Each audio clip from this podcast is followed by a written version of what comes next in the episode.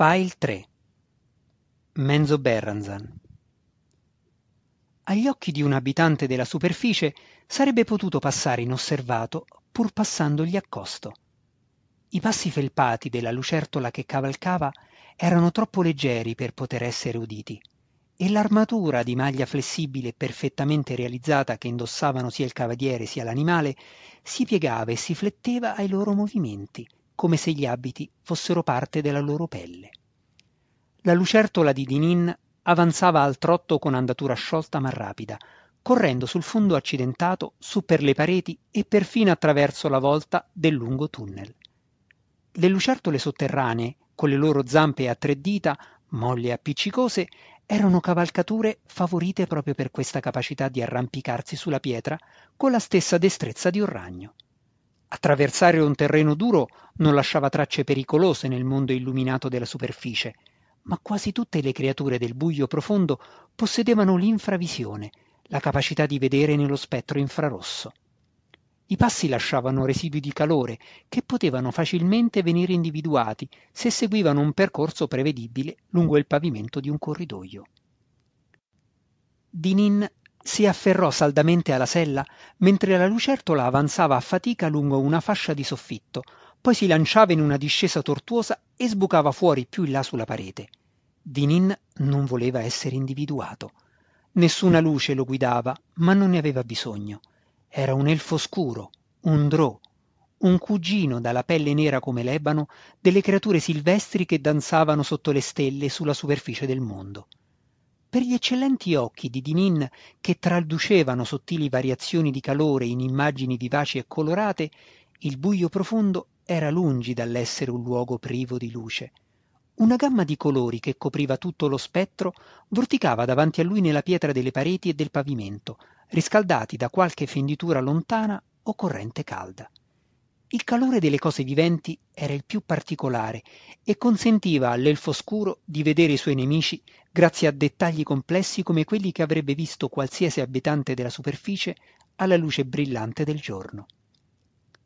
In circostanze normali Dinin non avrebbe lasciato la città da solo. Il mondo del buio profondo era troppo pericoloso per i viaggi solitari, anche per un elfo drò. Tuttavia oggi era diverso. Dinin doveva essere sicuro che nessuno sguardo drò nemico notasse il suo passaggio.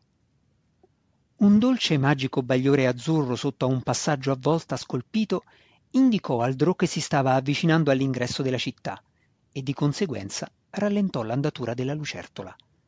Pochi usavano questo tunnel stretto che portava a Tier Breche, la parte settentrionale di Menzoberranzan, adibita all'Accademia e nessuno, a parte le maestre e i maestri, gli istruttori dell'Accademia, poteva attraversarlo senza suscitare sospetto. Dinin era sempre nervoso quando arrivava a questo punto. Tra le centinaia di tunnel che si diramavano dalla grotta principale di Menzo Berranzan, questo era quello che veniva sorvegliato meglio. Al di là del passaggio a volta, statue gemelle di ragni giganteschi sedevano in un tranquillo atteggiamento di difesa. Se passava un nemico, i ragni si animavano, attaccavano e suonavano gli allarmi in tutta l'accademia. Dinin smontò, lasciando la lucertola attaccata comodamente a una parete, a livello del suo petto. Mise una mano sotto al bavero del Piwaffi, il suo mantello magico di protezione, ed estrasse la borsa che portava appesa al collo. Da questa Dinin estrasse gli emblemi di casa d'Ourden, un ragno che maneggiava varie armi in ognuna delle otto zampe, blasonato con le lettere di N, che stavano per Daermon Nashez Baernon, il nome antico e formale di casa d'Ourden. Attendi il mio ritorno, sussurrò Dinin alla lucertola agitandole davanti gli emblemi.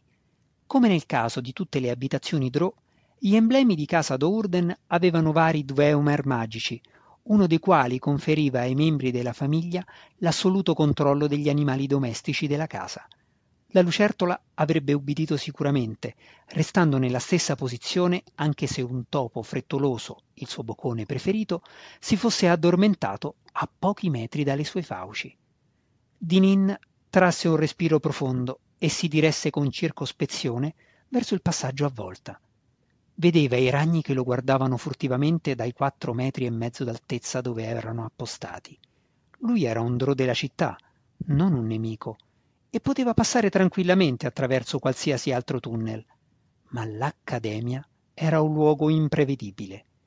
Dinin aveva sentito che i ragni spesso vietavano l'ingresso, ferocemente, anche ai drò non invitati. Non poteva perdere tempo con paure e possibilità, ricordò a se stesso Dinin. Il compito che doveva svolgere era d'estrema importanza per i piani di battaglia della sua famiglia. Guardando diritto davanti a sé, lontano dai ragni incombenti, passò tra loro ed entrò a Tierbreche. Si spostò di lato e si fermò, prima per essere sicuro che nessuno fosse in agguato nelle vicinanze, e poi per ammirare l'ampia veduta di Menzo Berranzan. Nessuno che fosse Drò o appartenesse a un'altra razza aveva mai guardato la città Drò da questo punto senza provare un senso di meraviglia. Tierbreche era la posizione più elevata sul fondo della grotta di tre chilometri e offriva una vista panoramica sul resto di Menzo Berranzan. La parete riservata all'Accademia era stretta, occupata soltanto dalle tre strutture che accoglievano la scuola Drò. Arak Tinilit, la scuola a forma di ragno di Lot, Sorcere, la torre della stregoneria dai molti pinnacoli graziosamente ricurvi, e Mili Magtere, la struttura piramidale piuttosto disadorna dove i combattenti maschi imparavano la loro attività. Al di là di Tierbreche, attraverso le ornate colonne di stalagmite che segnavano l'ingresso all'Accademia, la caverna precipitava allontanandosi rapidamente e si apriva estendendosi di gran lunga oltre il campo visivo di Dinin. Su entrambi i lati e ancora più in là di quanto i suoi occhi acuti potessero mai essere in grado di vedere. I colori di Menzo Berranzan erano di tre tipi agli occhi sensibili del Drò. I disegni di calore, provenienti da varie fessure e sorgenti calde, turbinavano intorno all'intera grotta, viola e rosso, giallo acceso e azzurro tenue, si incrociavano e si fondevano, salivano lungo le pareti e gli ammassi di stalagmiti, oppure scorrevano via singolarmente in linee sferzanti contro lo sfondo di opaca pietra grigia. Più confinate rispetto a queste gradazioni di colore generalizzate e naturali nello spettro infrarosso erano le regioni intensamente magiche, come quella costituita dai ragni tra i quali era passato di Nin che praticamente rifulgevano d'energia. Infine c'erano le luci reali della città, fuoco fatato e sculture illuminate sulle abitazioni. I Drò erano orgogliosi della bellezza dei loro progetti e soprattutto le colonne ornate o le perfette gargoyle erano quasi sempre modellate da luci magiche permanenti. Anche a questa distanza Dinin riusciva a individuare Casa Baenre, prima casa di Menzo Berranzan.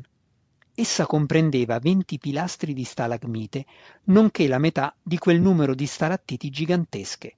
Casa Baenre esisteva da 5.000 anni, dalla fondazione di Benzo Berranzan, e in quel periodo di tempo i lavori per accrescere il valore artistico dell'abitazione non erano mai cessati. Praticamente ogni centimetro dell'immensa struttura brillava di fuoco fatato, azzurro nelle torri esterne e violaceo brillante nell'ampia cupola centrale.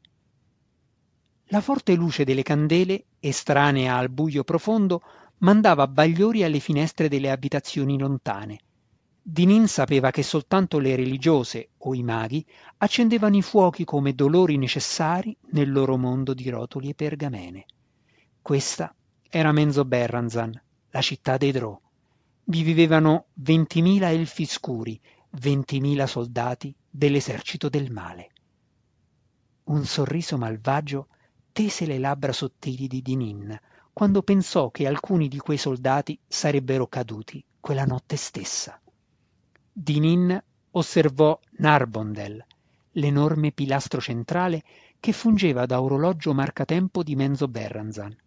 Fare riferimento a Narbondel era l'unico modo che avevano i Drò per essere a conoscenza dello scorrere del tempo in un mondo che altrimenti non conosceva né giorni né stagioni. Alla fine di ogni giorno l'arcimago in carico della città accendeva i suoi fuochi magici alla base del pilastro di pietra. Lì l'incantesimo continuava per tutto il ciclo, un intero giorno della superficie, e gradualmente diffondeva il suo calore lungo la struttura di Narbondel, finché questa brillava nella sua totalità, rossa nello spettro infrarosso. Ora il pilastro era completamente scuro, raffreddato, perché i fuochi del Dueomer si erano spenti. Proprio in questo momento il mago si trovava alla base, rifletté Dinin, pronto a dare nuovamente inizio al ciclo. Era mezzanotte, l'ora stabilita. Dinin si allontanò dai ragni e dall'uscita del tunnel e strisciò lungo il lato di Tierbreche, cercando le ombre proiettate dai disegni di calore sulla parete, che avrebbero nascosto efficacemente il netto profilo delle temperature del suo stesso corpo. Infine giunse a Sorcere, la scuola di stregoneria, e scivolò nello stretto vicolo tra la base ricurva della torre e il muro esterno di Tierbreche. Studente o maestro? fu l'atteso sussurro che gli giunse. Soltanto un maestro può trovarsi fuori casa a Tierbreche nella notte nera di Narbondel, rispose Dinin. Una figura avvolta in una lunga veste pesante girò attorno all'arco della struttura per porsi davanti a Dinin. Lo sconosciuto restò nella consueta posizione dei maestri dell'Accademia Drò, le braccia semiconserte, ma con le palme delle mani l'una sopra l'altra. Per Dinin la posizione era l'unico elemento di normalità in quel personaggio. Salute senza volto, gli comunicò a cenni Dinin nel silenzioso codice manuale Drò, un linguaggio dettagliato come quello parlato. Tuttavia, il tremito delle mani di Dinin smentì il suo volto tranquillo, perché la vista di quel mago fu una dura prova per i suoi nervi scossi. Secondogenito Dourden, rispose lo stregone nel codice gestuale. Hai il mio compenso? Verrai pagato, segnalò esplicitamente Dinin, riacquistando la propria compostezza, mentre la sua collera iniziava a ribollire. Osi dubitare della promessa di Malis Dourden, matrona di Dermon Neshez Barnon, decima casa di Menzo Berranzan. Senza volto si incurvò, sapendo di aver sbagliato. Le mie scuse, secondogenito di casa d'Urden, rispose, inginocchiandosi in un gesto di sottomissione. Da quando era entrato in questa cospirazione, il mago aveva temuto che la sua impazienza potesse costargli la vita. Era stato colto negli spasimi violenti di uno dei suoi esperimenti magici e la tragedia aveva sciolto tutti i lineamenti del suo volto, lasciandosi alle spalle una zona calda e vuota di poltiglia bianca e verde. Matrona Malis d'Urden, che a quanto si diceva in città non era seconda a nessuno per abilità nella preparazione di pozioni unguenti, gli aveva offerto un frammento di speranza che lui non poteva ignorare. Nessuna pietà si fece strada nel cuore duro di Dinin, ma la casa d'Urden aveva bisogno del mago. Avrai il tuo unguento, promise con calma Dinin, quando Altondevir sarà morto. Naturalmente, ne convenne il mago. Questa notte?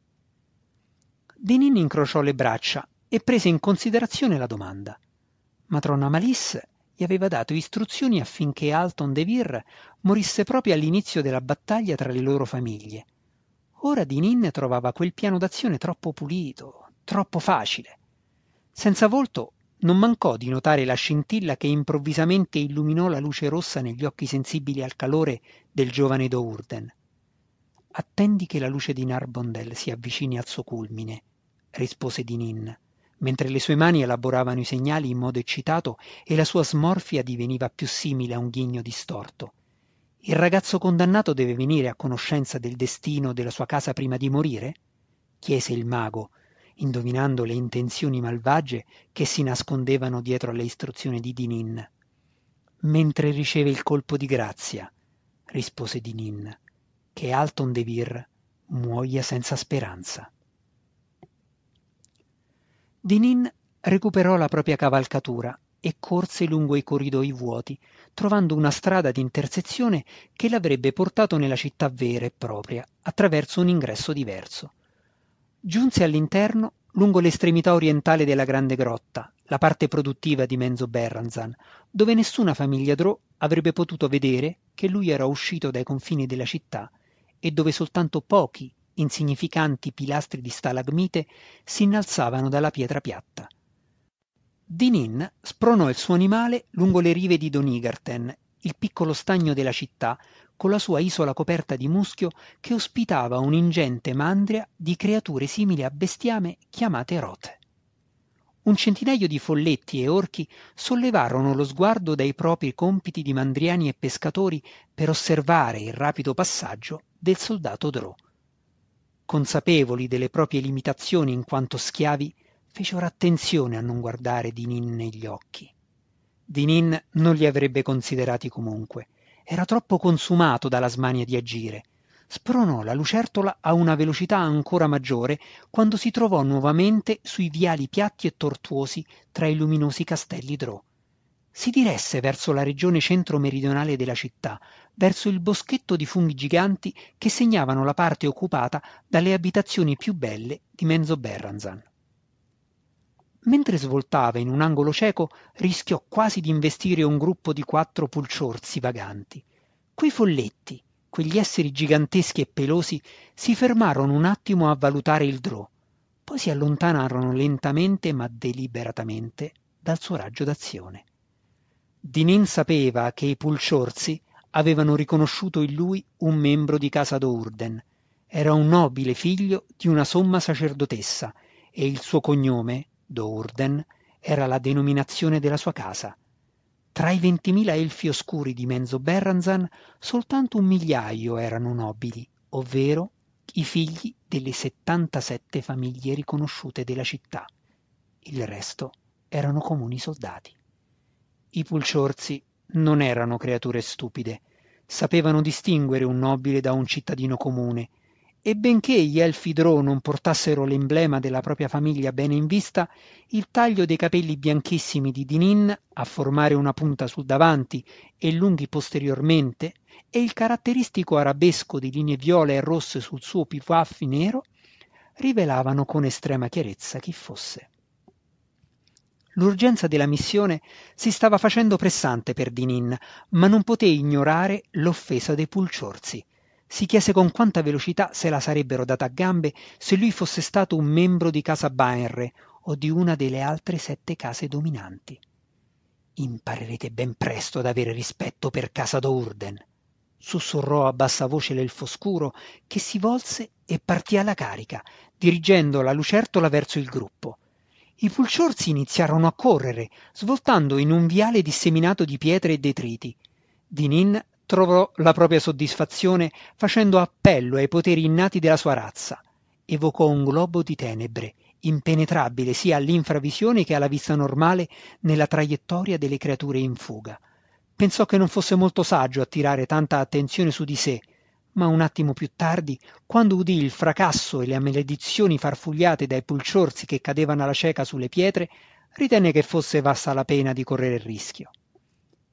Placata la sua rabbia ripartì, facendosi strada con maggior cautela tra le ombre di calore. In quanto membro della decima casa della città, Dinin poteva sicuramente girare a piacimento all'interno della grotta gigantesca, ma matrona Malice aveva detto chiaramente che nessun membro di casa d'Urden doveva essere colto in prossimità del boschetto di funghi. Matrona Malice, madre di Dinin, non doveva essere contrastata, ma dopo tutto si trattava soltanto di una regola. A Menzo Berranzan una sola regola aveva la precedenza su tutte le altre secondarie, fare in modo di non venir scoperti. All'estremità meridionale del boschetto di funghi, l'impetuoso Drò trovò quel che stava cercando. Un gruppo di cinque grandi pilastri che andavano dal fondo della grande grotta alla volta e che erano scavati in una rete di stanze e collegati con parapetti e ponti di metallo e di pietra. Gargoyle che brillavano di rosso, caratteristiche della casa, mandavano bagliori verso il basso da un centinaio di piedistalli simili a sentinelle silenziose. Questa era casa de Birra, quarta casa di Menzo Berranzan. Una recinzione di alti funghi circondava il luogo ogni cinque funghi c'era un urlatore un fungo dotato di sensibilità e preferito come guardiano, chiamato in questo modo per le acute grida d'allarme che emetteva ogni volta un essere vivente vi passava vicino. Dinin si mantenne a una distanza di sicurezza, non volendo scatenare uno degli urlatori e sapendo inoltre che altri sistemi di difesa più letali proteggevano la fortezza. Di quelli si sarebbe occupata matrona Malisse. Un silenzio denso di presagi permeava l'aria in questa parte della città. Era universalmente noto in tutta Menzo Berranzan che matrona Ginafe di casa de Vir aveva perduto il favore di Lot, la regina ragno, divinità di tutti i Drò e autentica fonte di forza per ogni casa. Tra i Drò non si parlava mai apertamente di tali circostanze, ma tutti coloro che sapevano si aspettavano che ben presto qualche famiglia di rango inferiore nella gerarchia della città scattasse per colpire la barcollante casa di Vir. Matrona Ginafe e la sua famiglia erano stati gli ultimi a sapere del malcontento della regina Ragno. Lot si comportava sempre in questo modo subdolo e Dinin riuscì a capire, semplicemente scrutando l'esterno di casa di Vir, che la famiglia condannata non aveva trovato molto tempo per innalzare valide difese. Casa de Vir vantava quasi 400 soldati, molti dei quali erano donne, ma quelli che Dinin poteva vedere ora nelle postazioni lungo i parapetti sembravano nervosi e insicuri. Il sorriso di Dinin si allargò ulteriormente quando pensò alla propria casa, che diventava ogni giorno più potente, guidata con astuzia da matrona Malisse. Le sue tre sorelle si avvicinavano rapidamente al rango di somme sacerdotesse. Suo fratello era un valido mago e suo zio Zacnafein, il migliore maestro d'armi di tutta Menzo Berranzan, era impegnato nell'addestramento di 300 soldati. Casa d'Urden era una forza completa e matrona Malis, diversamente da Ginafe, era nei pieni favori della regina Ragno. Da Hermon nasce Zbarnon mormorò Dinin sottovoce, usando il riferimento formale e ancestrale a casa d'Ourden, non a casa di Menzo Berranzan. Suonava bene.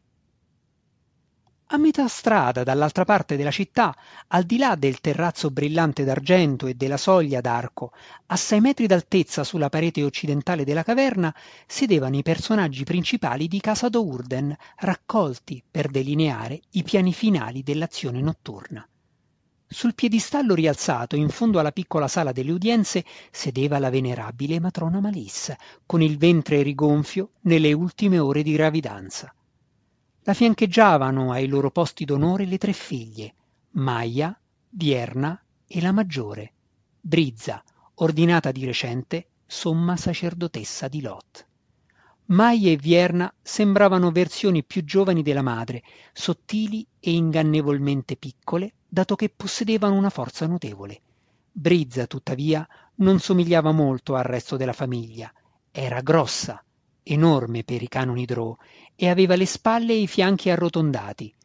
Coloro che conoscevano bene Brizza pensavano che la sua mole non facesse altro che riflettere il suo temperamento. Un corpo più piccolo non avrebbe potuto contenere la rabbia e la vena brutale della più recente somma sacerdotessa di casa d'Ourden. Dinin dovrebbe ritornare presto, affermò Rizzen, l'attuale protettore della famiglia, per farci sapere se è il momento giusto per l'attacco. Colpiamo prima che Narbondel trovi il suo splendore mattutino, gli disse aspramente Brizza, con voce roca, ma affilata come un rasoio. Volse un sorriso sleale alla madre, cercando approvazione per aver messo il maschio al suo posto. Il bambino nasce stanotte, spiegò matrona Malisse all'ansioso marito. Colpiremo indipendentemente dalle notizie che ci porterà Dinin. Sarà un maschio, brontolò Brizza, senza cercare minimamente di nascondere la propria delusione. Terzo figlio maschio vivente di casa d'Urden.